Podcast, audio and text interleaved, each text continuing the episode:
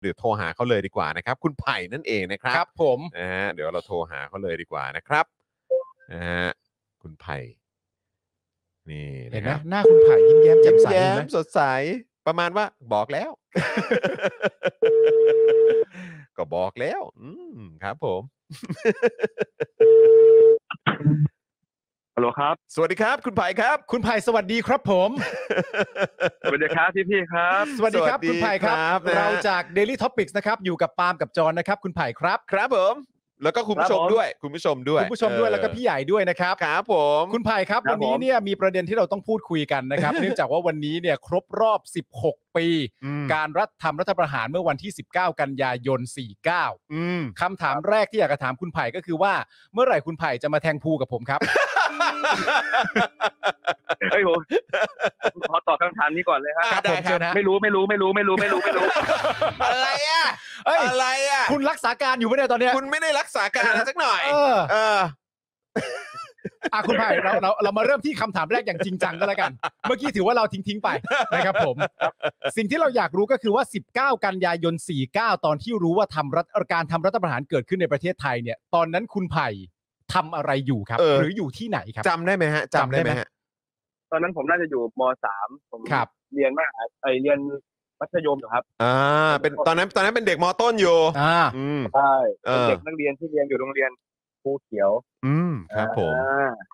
แล้วก็เรารู้ได้ไงเรารู้เรื่องจากเซเว่นมันปิดอ่ะ อ๋อเซเว่น เซเว่น ปิ มั ด นเป็นคำถามอ่า อ๋อ ใช่คือแต่ก่อนเนี่ยเด็กบ้านนอกเขาจะหยอกกันไง เอ ว่า อเออ เอ้ยเจอกันหนังเซเว่นปิดนะเว้ย อ่าท้าต่อยกัน เออและแล้ววันนั้นมันก็เกิดขึ้น เออ ใช่วันนั้นก็เกิดขึ้นวันที่เซเว่นปิด เออ ไอเราก็เราไม่รู้อ่ะเราเรารู้แค่ว่ามันไม่ได้ไปเรียนอ่ะมันก็ดีอ่ะ อืม อ่าโอเค มอืมอืมอืม ครับ ซึ่งซึ่งณตอนนั้นเนี่ย คุณไผ่ก็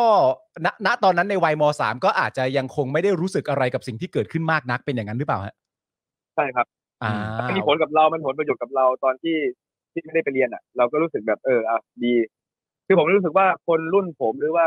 วัยรุ่นที่เจอรัฐประหารเนี่ยจะจำได้แต่ว่าเซเว่นปิดอะไรเงี้ย เออเออเอออืม ครับ คือคือหมายความว่าตอนปี 57 เนี่ย ในในสำหรับคนที่อาจจะอยู่ในช่วงวัยของของคุณไผ่ตอนนั้นเนี่ย อืม ก็อาจจะแบบว่ายังไม่ได้รู้สึกว่ามันมีผลกระทบมาก อ่า ใช่ไหมครับ ห้าเจ็ดพันละสี่เก้าเนี่ยไม่ทันครับแต่ห้าเจ็ดพันละ อ่า ตอน 57 นี่คือรู้สึกแบบเหมือนโดนโดนคือคือเราอะได้รับผลกระทบเลยแหละ ใช่ไหมฮะ ใช่ห้าเจ็ดคือเรารู้สึกว่าแบบอ้าวมันมาอยู่ในยุคเราแล้วเว้ย อืมอื อื ม ม แล้ว อ่าคือเราไม่รู้หรอกว่าเราก็อ้าวก็ต้องค้านอ่ะ อืมอืมแต่แต่ตอนตอนตอนปีสี่เก้ารอบรอบตัวคุณไผ่เนี่ยเอ่อเขาเขาเขามีความคิดเห็นกันยังไงครับ เขาเห็นด้วยกับการทำรัฐประหารกันไหมหรือว่าก็มีคนที่แบบว่าเฮ้ยมันไม่โอเคมันไม่ถูกต้องเหมือนกัน เห็นด้วยครับนี่คืมอประเด็นคือเห็นด้วยแล้วก็สนับสนุนการทำรัฐประหาร อืม ครับ เอาดอกมงดอกไม้ไปให้นั่นคือบรรยากาศปีสี่เก้า ครับผม อืมอืม ซึ่งซึ่งณตอนนั้นที่ คือ ณ คือเรา ฮะเชิญฮะ เรามาศึกษาประวัติศาสตร์ คือคือเรามาทันยุคประสบการณ์ปีห้าเจ็ดใช่ไหมฮะที่เราคัดค้านรัฐประหารแล้วเราก็กลับไปศึกษาการรัฐประหารปีสี่เก้า อืม คือผมคิดว่ามันมันทำให้เราย้อนกลับไปศึกษาประวัติศาสตร์แล้วทำให้เราเข้าใจสังคมไทยมากขึ้น อืม เข้าใจการเมืองไทยมากขึ้น ครับ อย่างการรัฐประหารปีสี่เก้านะครับ มันเป็นทำให้มันเป็นการเปลี่ยนแปลงทางการเมืองเลยเนาะ ครับ เปลี่ยนแปลงระบอบอำมาตย์ประชาธิปไตยอะไรอย่างเงี้ยครับ อืม ผคมรับ คิดว่ามันมันมันก็ทำให้ประชาธิปไตยมันชะงักเนาะรัฐธรรมนูล40 ที่เป็นรัฐธรรมนูลที่เข้มแข็งรัฐธรรมนูลที่มีส่วนร่วมของประชาชนก็ไม่ได้ใช้เนี่ย อืม คืออันนี้มันมามันมารู้ทีหลังนะฮะ ครับครับ แล้วเราก็รู้สึกว่าแบบอ้าวประเทศมันเป็นอย่างนี้เหรอย้อนกลับไปอีกอ้าวปี 35 ย้อนกลับไปอีกปี 16นู่น อืม ปี1ปีโอ้โห อืม มีแต่รัฐประหาร ครับ ตอนปี 57 เนี่ยเอ่อพอเรามองย้อนเอ่อเหตุการณ์ที่มันเกิดขึ้นตอนปี 57 เทียบกับตอนปี 49 อ่ะ คุณไผ่คิดว่ามันมีความแตกต่างกันยังไงบ้างครับ คืออันนี้พูดคำหยาบได้ไหมครับ ได้ ได้ครับ เพราะว่าปี 57เทียบกว่าปี 49 เยอะครับพี่ ครับผม อ๋อ ยังไงฮะ คือ ขยาย คือ ความอีกหน่อย เออ คือผมรู้สึกว่าปี 49เนี่ยมันเป็นการแก้กติกาพอหอมปากหอมคออะ อืม คือคือการปฏิวัติครั้งนั้นเราก็รู้ว่าพรรคฝ่ายนู้นนะไม่เคยชนะ อืม ครับ ไม่เคยชนะเลยทาง อืม รัฐสภาเนี่ย ครับ เขาก็ทำวิธีการอื่นตลอดใช่ไหม ค ค รั รับ บ อืม ที่ทำการรัฐประหารทีนี้ตอนตอนปีสี่เก้าเนี่ยมันมันรัฐประหารแป๊บเดียวอยู่ไม่กี่ปีหรือ ครั แม้ บ แต่รัฐธรรมนูญเองเนี่ยมันก็แก้กติกานิดเดียว อืม ผมคิดว่าบทเรียนปีห้าเจ็ดคือการสรุปบทเรียนการรัฐประหารปีสี่เก้า อืม ครับ เพราะว่ารอบปีห้าเจ็ดเนี่ยมันแบบ เอาอำนาจทุกอย่างเลย อืม อืม ครับ ที่แบบว่าแก้เล็กแก้น้อยนี่ปีปีรัฐธรรมนูญปีหกศูนย์นี่แก้แบบอำนาจเต็มเลยสวสองร้อยห้าสิบนู่นนี่นั่นเนี่ย อืม ผมคิดว่า นี่คือ นี่คือสิ่งที่เขาสรุปเรียนมาฝ่ายนู้นเขาก็สรุปไปเรียนเรื่องการรับอาหารตลอ ด อืมครับอืม แต่ผมคิดว่ามันเปลี่ยนไปที่อันที่หนึ่งคือ เอ่อตอนตอนปีห้าเจ็ดมันมีคนสนับสนุนเหมือนเดิมเนาะ อืม ครับ จำได้ไหมฮะ ครับ มันมีกลุ่ม อ่าที่สนับสนุน โอ้แน่นอนครับ ทีนี้ผม เขาชัดเจนเลย อืม ทีเนี้ยรอบเนี้ยอย่างที่บอกว่ามันเข้มข้นขึ้นแล้วมันยาวนานมากขึ้นแล้วมัน เข้มงวดมากขึ้นเนี่ยผมคิดว่าคนได้เรียนรู้คนได้ตาสว่าง ครับ กับเรื่องนี้เยอะ หวังกับประยุทธ์ว่าจะมาแก้ปัญหาได้เอาไปมาแปดปีได้อย่างเงี้ยผมยังจำได้เลยตอนแรกที่จะอ่ามีข่าวกระแสว่ารับอาหารไม่รับอาหารบางคนออกมาบอกว่าไม่รับอาหารหรอกอะไรอย่างเงี้ย อืม ครับ อืม พอรับอาหารปุ๊บก็ยาวเลยครับบางคนบอกไม่นานนี้ก็ยาวลากมา อืม แปดปีอะไรอย่างเงี้ยผมคิดว่ารอบนี้คือมันแบบเบ็ดเสร็จเด็ดขาดมากๆเลย ครับ ซึ่งสำหรับ กา ต เต็ อน มแบบ สำหรับตอนปี 57 เนี่ย คุณไผ่เป็นคนที่ไม่เห็นด้วยกับรัฐประหารตั้งแต่แรกไหมครับ หรือว่ารอดูผลลัพธ์จากมันก่อนหรือยังไงณตอนนั้นตอนปี 57 คือจริงๆ ผมผมผมเคลื่อนไหวตั้งแต่ปีห้าสามห้าสี่นะฮะ อ่าค ที รับ เนี้ยทีเนี้ยพอมาถึงปีห้าเจ็ดเราเห็นว่าแบบบรรยากาศมันเปลี่ยนไปเนาะ อืม ครับ เอ่อจากที่เราเคยลงไปหาชาวบ้านลงไปประชุมไปอะไรได้เนี่ย ก็มีทหารมาห้ามลงไปพื้นที่ห้าม อยู่กันห้าคนห้ามอะไรอย่างนี้ แล้วคก็รับ โครงการพัฒนาต่างๆ เนี่ย ช่วงที่เผด็จการมาเนี่ยผ่านหมดเลยฮะอ่าโรงไฟฟ้าชีวมวลพวกอ่าเสาไฟฟ้าแรงสูงไอ้พวกแบบอ่าประเด็นที่เป็นแบบอ่าขุดไอ้เจอบปิโตรเลียมอย่างเงี้ย อืม ครับ มันมันจะมาในยุคเผด็จการเลย ม เอา รถเจาะปิโตรเลียมไปอยู่ในค่ายเปรมอ่ะ อืมอืม ซึ่งซึ่งผมคิดว่าบทบาท คือมันเป็น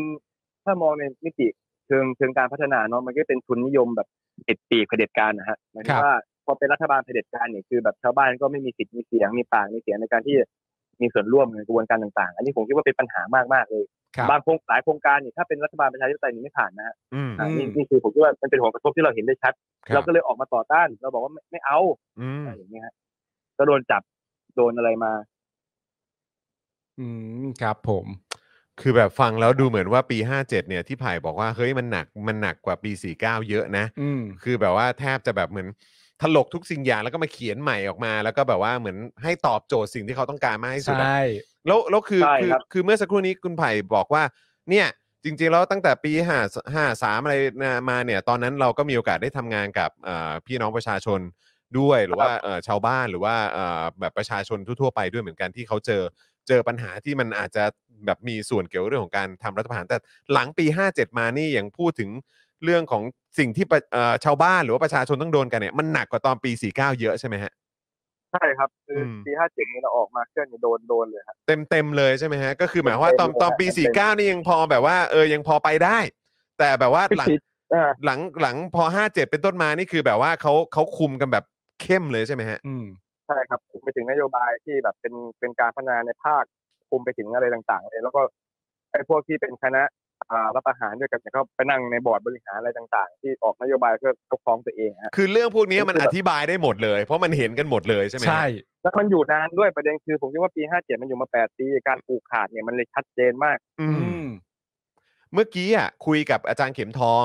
อาจารย์เข็มทองอ่ะบอกว่าโอ้ยเอ่อเพราะพวกพวกเราถามไปบอกว่าอาจารย์ แบบเนี้ยมันจะมีการทำรัฐประหารอีกไหม อืม คิดว่ามันจะเป็นไปได้ไหม อ่า อาจารย์ก็บอกโอ้ยจะทำทำไม อ่า ตอนนี้นี่แบบว่าคือรัฐประหารนี่มันก็ฝังลากลึกลงไปในแทบจะทุกมิติ จนไม่มีความจำเป็นต้องทำแล้ว เออ แล้วใช่ไหมคือแบบไผ่คิดว่ายังไงมันมันยังมีโอกาสจะเกิดขึ้นได้อีกไหม ผมก็คิดว่ามันมีโอกาสที่เกิดขึ้นได้ครับเพราะว่าปีห้าเจ็ดก็เกิดขึ้นได้ปีสี่เก้ามันก็เกิดขึ้นแล้ว อื ถ้าไม่มีรับอาหารปีสี่เก้าก็ไม่เกิดรับอาหารปีห้าเจ็ด อ่า ผมคิดว่าวัฒนธรรมของของการเมืองบ้านเราเขาไม่ค่อยมีวัฒนธรรมแบบแบบแฟร์ๆกันฮะแข่งในกติกาแบบเลือกตั้งหรืออะไรแบบเนี้ยวัฒนธรรมบ้านเรามันแบบมันมันเป็นแบบเนี้ย โกงได้ มัน โก ไป ง แก้กติกาแล้วเราก็ต้องมาสู้กับกติกาที่มันแย่ๆอย่างเงี้ยมัน อืม มันบิดเบี้ยวไปหมดหลักการต่าง อื ๆ ม บิดเบี้ยวไปหมดสังคมนี้อะไรเงี้ยเพราะว่าการรับประหารเนี่ยแล้วผม ผมก็เชื่อว่า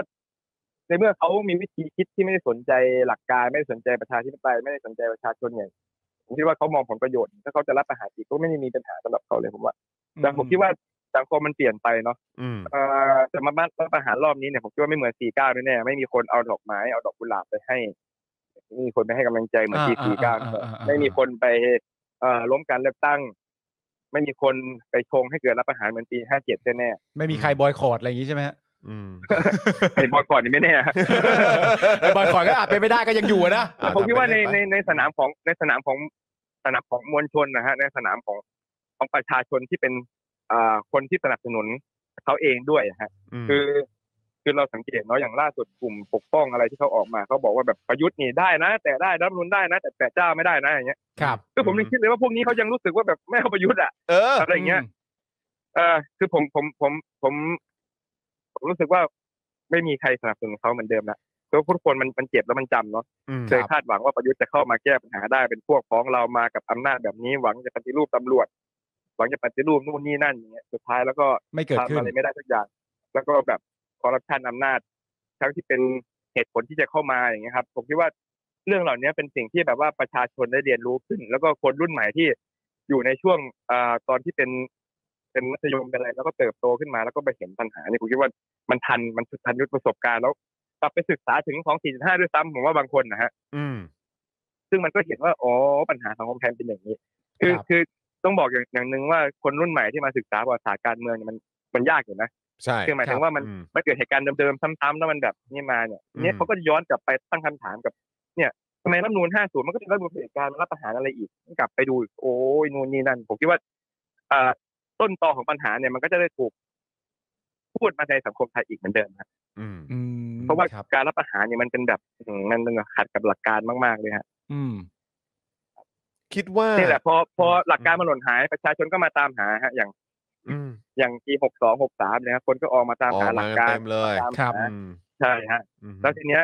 เราก็คิดว่าประยุทธ์ก็จะมีเหตุผลมั้งคนออกมาไล่ขนาดนี้นะแทนที่จะออกมันก็หน้าด้านอีกใช่ไหมฮะ อื อื ม ม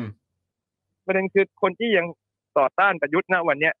เอ่อไม่สนับสนุนประยุทธ์เนี่ยในทางออนไลน์เนี่ยเราเราชนะหมดแล้ว อืม ผม ครับ ไอ้วงหนึ่งมันวงที่ธรรมศาสตร์ก็ถอดบทเรียนกันคือสนามสนามในโลกออนไลน์ในโซเชียลมีเดียเราชนะหมดเลยไอ้ ครับ โซเชียลมีเดียไม่มีใครประยุทธ์ ครับ อ่ามีคน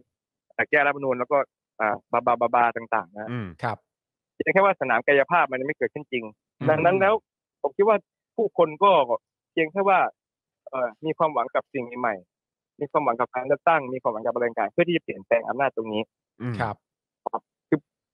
รูปแบบรูปแบบมันเหมือนเดิมฮะเราเราเห็นนะว่าคนที่ยังมีความคิดอ่าต่อต้านประยุทธ์หรือไม่เห็นด้วยกับประยุทธ์ก็ยัง ครับ เหมือนเดิมแต่เพียงแค่รูปแบบการสื่อสาร อืม การการเอ่อทำกิจกรรมทำอะไรมันก็เปลี่ยนแปลงไปเรื่อย ครับ ๆฮะ อืม สนามทางกายภาพนี่มันไปมันไปติดพรกฉุกเฉินไหมฮะ มันโดนทุกอย่างเลยฮะ ครั มั บ นโดนทั้งพ โดน ร หมด กฉุกเฉิน มันโดนทั้งจับโดนสลายมันคือคืออย่างที่บอกว่ารัฐนี้เขาไม่ได้คิดว่าแบบเฮ้ยประชาชนเขามีสิทธิ์อ่ะ อืม ครับ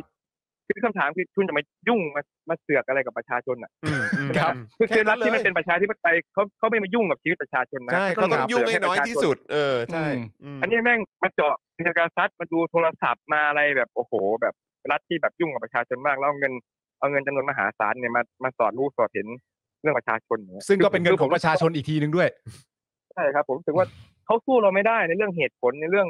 เรื่องความถูกต้องอย่างนี้เขาก็ใช้อำนาจในการจับกลุ่มคุมขังทำให้คนกลัว อย่าลืมนะครับว่าสิ่งที่คอสชทำได้ดีที่สุดคือสร้างความกลัว ตั้งแต่ตอนเป็นคอสช อื อื ม ม ตอนหลังปี 62 มีการเลือกตั้งบรรยากาศมันดีนิดนึงคนก็ออกมาไอ้พวกนี้มันก็กลับมาใช้ไม้เดิมอีก อืม ม ทำให้คนกลัวอีก อืม ตัวไผ่เองอ่ะคือแน่นอน 49 ตอนนั้นก็ม 3 57 เนี่ยได้รับผลกระทบตรงๆ ก่อนหน้านั้นเนี่ยก็มีการเคลื่อนไหวอยู่กับชาวบ้าน แล้วก็พี่น้องประชาชนด้วยเหมือนกัน จนแบบว่าพอรัฐประหารหลังจากจากปี 57 มาเนี่ยก็มีการขับเคลื่อนเคลื่อนไหวที่เข้มข้นมากยิ่งขึ้น ตัวไผ่เองถามถึงวินาทีนี้ 19 กันยา 65 ยังมีความหวังอยู่ไหมครับ มีครับ อืมแล้ว คือ แล้วความหวัง ตัวผม นั่นคือ เอง อะไรครับ ความหวังนั่นคืออะ ผ ไร มผม จะได้ เคลื่อน แช ไหว ร์ให้ มา คุณ ตั้ง ผู้ช แต่ ม ผมมาเคลื่อนไหวตั้งแต่ช่วงกระแสต่ำนะฮะ อืม ครับ คือคือความหวังของผมคือเมื่อเราที่เห็นคนออกมาต่อสู้ผลัดรุ่นขึ้นมามากขึ้นมาเรื่อยๆแล้วคนที่ยังต่อสู้ยังยังอยู่อ่ะ คือคือไปบอกอย่างนี้ว่าหลายๆ คนที่ต่อสู้มาเนี่ยเขาก็ยังอยู่แล้วเขาก็จริงจังกับมันมากหลายคนแบบเสียสละมากๆคือ อืม ครับ หลายกระบวนการต่อสู้หลาย ๆ อย่างเนี่ยแบบ แบบจริงจังแล้วคนรู้สึก รู้สึกโลกใบนี้มันเปลี่ยนฮะรู้สึกสังคมนี้มันเปลี่ยนคน อืม คนมองเรื่องสิทธิมนุษยชนเข้าใจชาติคือประชาชนมากขึ้นอะ ครั นิ บ ยามคำว่าชาติ อืม อ่าคนเท่ากันรัฐสวัสดิการอะไรอย่างเงี้ย คือมันมันมันมันมันอยู่ในบริบทสังคมมากขึ้น มันไม่เหมือนสมัยก่อน สมัยก่อนนี่จะพูดเรื่องสิทธิมนุษยชนพูดเรื่องอะไรเนี่ยมันมันคนละเรื่องกันเลย ครับ แล้ววันนี้มันมันมีตรงนี้ด้วย มันมีการต่อสู้ต่อต้านอำนาจนิยมทุกรูปแบบ ตั้งแต่ในโรงเรียน ตั้งแต่ในบ้านจนไปถึงในมหาลัยจนไปถึงสังคม ครับ อืม ไปถึงการทำงานอย่างเงี้ย อืม มันมีการเปลี่ยนแปลงว่าทำหลายอย่าง ว่าทำ อืม ที่ตั้งคำถามว่าทำที่มีเหตุมีผล ครับ ต เออมันมีการเติบโตทางการเมือง มันมีความฝันมันมีมันมีข้อเรียกร้อง มันมีอุดมการณ์ ครับ มันมีความหวัง ครับ อืม อะไรต่างๆเนี่ยคือคือผมคิดว่า เรื่องเนี้ยคือเขาไม่สามารถปิดกั้นมันได้นะฮะ อืม ก็อย่างที่บอกว่าตอนปี 49 คุณก็รับประหารได้ พวกเราไม่ทันหรอกปี 49อะ ครับ แต่เรา ครับ สู้หน้าวันเนี้ยเราก็เชื่อมโยงกับประประสบการณ์ปี 49 ทัน ฮะ เราก็เชื่อมโยงประสบการณ์ปี 35 ปี 16 ปี 14 24.5 ทันอะ ครับ คือผมคิดว่าหน้าวันเนี้ย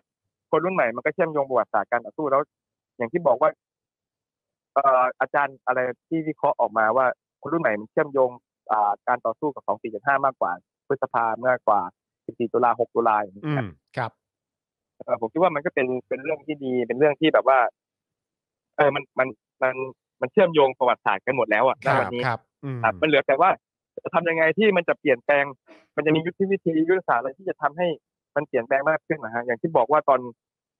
ตอนเรามีโอกาสเราก็ไม่มีประสบการณ์เนาะที่ อืม หกสามหกสี่อย่างเงี้ย ครับ เราเอา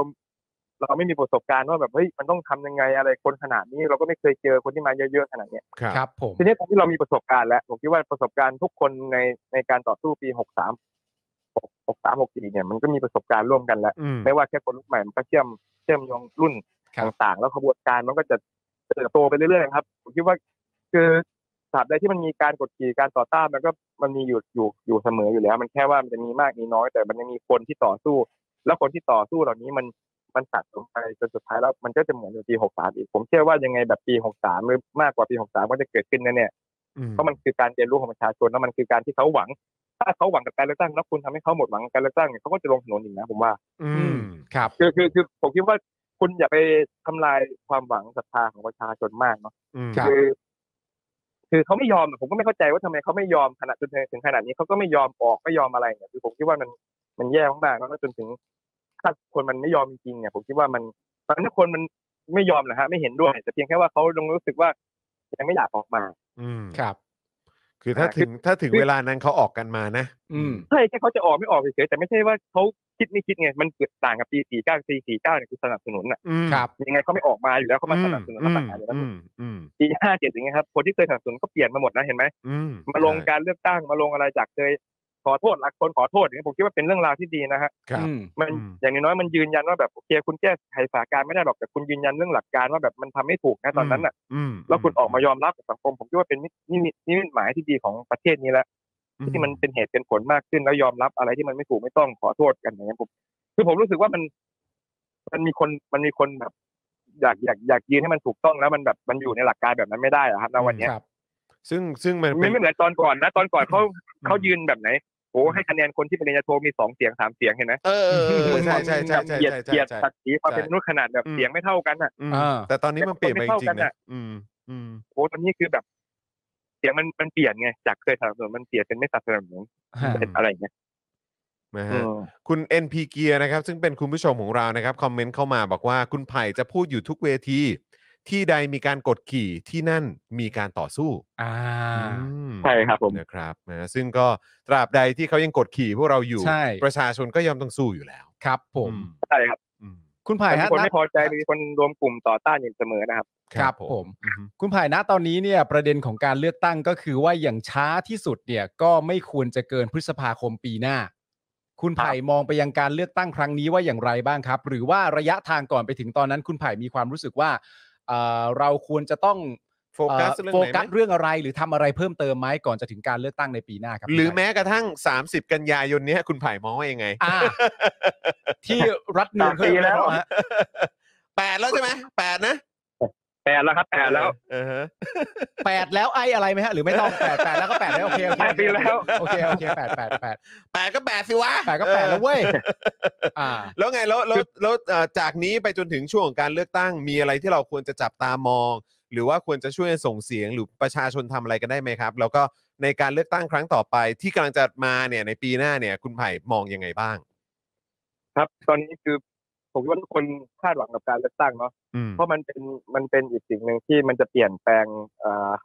อำนาจรัฐบาลเนาะเปลี่ยนแปลงอำนาจของประยุทธ์จันทร์โอชาผ่านการเลือกตั้ง ครับ แล้วมันก็เป็นกติกาจริงๆมันเป็นมันเป็นเรื่องที่ต้องมันต้องเป็นอย่างนี้แหละมัน ครั ต้อบ งเป็นการเลือกตั้งแต่ไม่ใช่การรับประหารนะฮะ อืม ครับ เอ่อผมคิดว่าเราหวังกับการเลือกตั้งทีนี้ อย่างเดียวมันไม่พอฮะผมคิดว่าเราต้องทำอย่างอื่นด้วย เช่น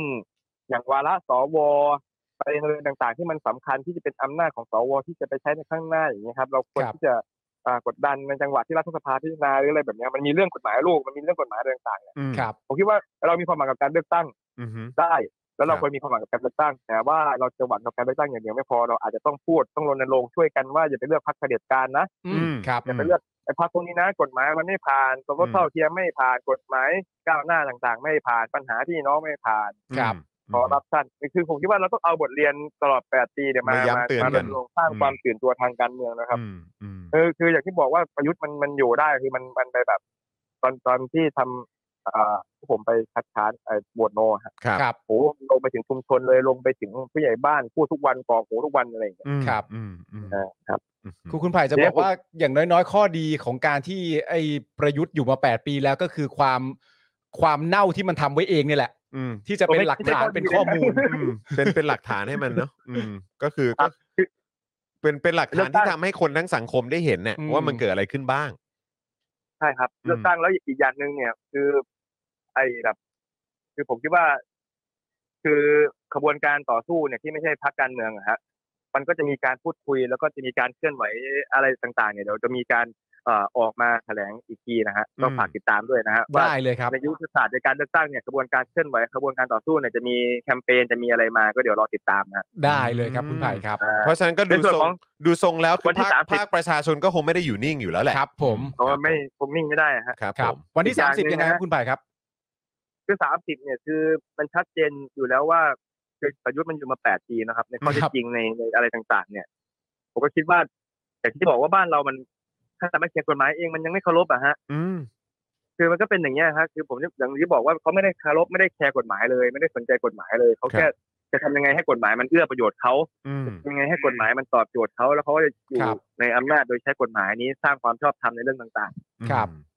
คือผมคิดว่าสารรัฐธรรมนูญนี่คือจะเป็นตัวชี้วัดเลยครับ ว่าแบบคุณจะเอายังไงอะคือผมคิดว่ามันวัดสารเนาะเรื่องนี้เนาะ ครับ อืม คือนักกฎหมายหลาย ๆ คนหรือคนธรรมดาหลายๆคนก็มองออกเรื่องเนี้ยว่าแบบว่ามันมันเป็นเรื่องของอำนาจเนาะมันไม่ใช่เรื่อง ครับ ของเอ่อแค่ตัวบทกฎหมายมันเป็นเรื่องของแบบ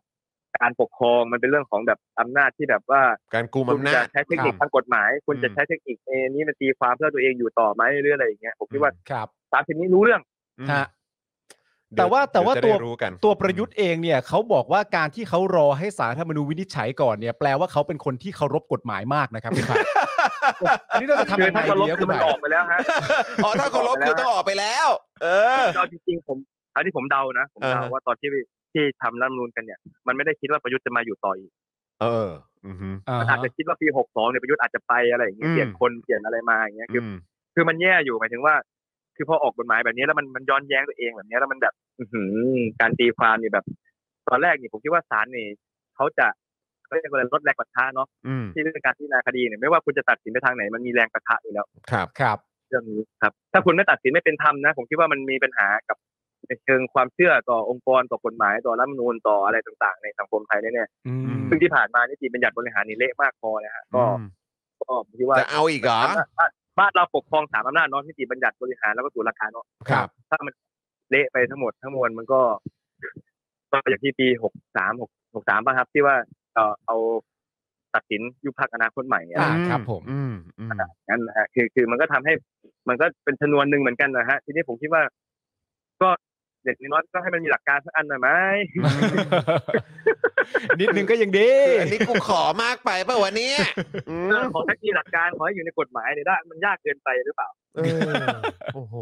นะฮะอ้าวแต่ฟังดูแล้วก็น่าตื่นเต้น เพราะว่าอย่างที่บอกไปว่าอ่ะให้ติดตามละกันเพราะว่าในพาร์ทของภาคประชาชนเนี่ยเดี๋ยวก็จะมีการการเคลื่อนไหวกันอย่างแน่นอน ใช่ นะครับ ยังไงใครก็ตามที่มีใจใฝ่ประชาธิปไตยเนี่ยก็ติดตามกันด้วย แล้วก็อย่าลืมช่วยกันสนับสนุนด้วยเพราะว่ามันไม่ใช่แค่การเลือกตั้งอย่างเดียว ใช่ มันก็มีแบบระหว่างทางนั้นเนี่ย เออ ที่เราก็ยังคงต้องตอกย้ำถึงสิ่งที่มันเกิดขึ้นใน 8-9 ปีที่ผ่านมา ครับ นะครับแล้วก็อีกหลาย ๆ อย่างที่มันเกิดขึ้นด้วย เพื่อให้ให้คนได้รับทราบถึงข้อมูลที่มันหลากหลายมากที่สุด อ่า ก่อนจะถึงการเลือกตั้งในปีหน้าเนี่ยแหละ ครับผม นะครับนะฮะอ้าวเอ่อคุณปาล์มยังยังอยากจะเอ่อตอกย้ำอีกไหมคำสัญญาที่แบบว่าเคยนัดกันไว้อะ เอ่อ ยังไม่มาสักทีอ่ะ ก่อนจบรายการก็ถามอีกครั้งหนึ่งแล้วกันนะครับเออแทงพูนี่เมื่อไหร่ฮะ ว่างๆก็ เมื่อไหร่จะมีเวลาว่างให้กับพวกเราบ้างฮะ ว่างๆก็อยากจะดวลกันสักเฟรมหนึ่งอะไรอย่างเงี้ยฮะ เนี่ยตอนตอนแรกก็มีเสียงนี้นะเวลาผมมาแทงพูกับคนเนี่ยพอเรา อ่ะ ไปแทงปุ๊บก็ท้ายก็จะเงียบตลอดเลย เอ้ย มาดิ ไม่ า ไม่ เอ้ย ต้องไป คุณคุณไผ่อะเข้าใจผมผิด เออเออฮะ เพราะว่าสิ่งที่ผมแปลกกว่าคนอื่นก็คือว่าต่อให้ผมแพ้ผมก็ปากดี เอ้ย ผมแพ้ผมก็ปากดีคุณไผ่ เออไม่รู้แหละ ต้องเคลียร์คิวให้บ้างนะ ใช่ เออเราจะได้มาอัปเดตกัน เลย ได้เลยได้เลย ได้ครับ มาเมื่อไหร่คือบอกกันเลยนะครับเดี๋ยว ได้ครับ เดี๋ยวจะทำความสะอาดห้องรอไว้ให้เลย ได้เลย เอ ครับ อนะฮะเออ เดี๋ยวผมฝากโปรโมทอันนึงได้ไหมฮะ เชิญ ได้ ครับ ครับเชิญครับ พอดีวันนี้นะครับ มีเพลง 16 ปีแล้วไอสัตว์ อืม ครับผม อ่าเป็นเพลงที่ R.A.D นะครับ แล้วก็เอมี่บัตเทมบูครับ แล้วก็ ปล่อยออกมาแล้ว ก็ป ใช่ไหม เนจิตด้วย อ่า อ่าปล่อยออกมาแล้วครับ โอเ วันนี้ในวันที่ครบ 16 ปีก็มีเพลงออกมานะครับ ก็ฝากทุกคนไปติดตามนะครับ 16 ปีแล้วไอสัตว์ อ่า ครับ นี่ ผ ไง ม นี่ไงเจอแล้วเจอแล้วอ่ะเดี๋ยวเราเดี๋ยวเราจะเดี๋ยวเราจะเอามาประชาสัมพันธ์ในรายการเลยนะครับ อันนี้คือ อ่า คุณไผ่ไปฟิชเจอริงด้วยใช่ไหม ผมไปดีดพินฮะ ไปดีดพินโอ้โห โอเคอ่าได้เลย เดี๋ยวเดี๋ยวอ่าในรายการของเราวันนี้เนี่ยเดี๋ยวเราจะช่วยประชาสัมพันธ์เต็มที่เลยนะครับโหแต่แค่นี้ก็ฮอตแล้ว แค่นี้ก็ฮอตขอบ อ คุณ ยู่ ครับ แล้วนะครับ แต่เดี๋ยวเราจะเดี๋ยวเราจะประชาสัมพันธ์กันแบบเต็มที่เพราะนี่ก็ถือว่าเป็นอีกหนึ่งเพลงฮอตที่ต้องร่วมสนับสนุนกัน ครับ ขอบคุณมากครับผม นะครับผมนะแล้วก็ยังไงเออ เดี๋ยวนัดกันมานะ เราจะได้เจอกันเอ่อหลังไมค์กันด้วย เออ นัดกันซะหน่อย ได้ เอ ครับผมได้ครับ อนะครับผมนะวันนี้ขอบพระคุณมาก ๆ เลยนะครับคุณไผ่ครับ คุณไผ่ขอบพระคุณครับ ครับผม ขอบสคุณครับ วัสดีครับ เออนะครับ นี่ก็เป็นอีกหนึ่งหนุ่มที่เราก็เมาส์กันยาวครั ใช่ เกือบครึ่งชั่วโมงครับ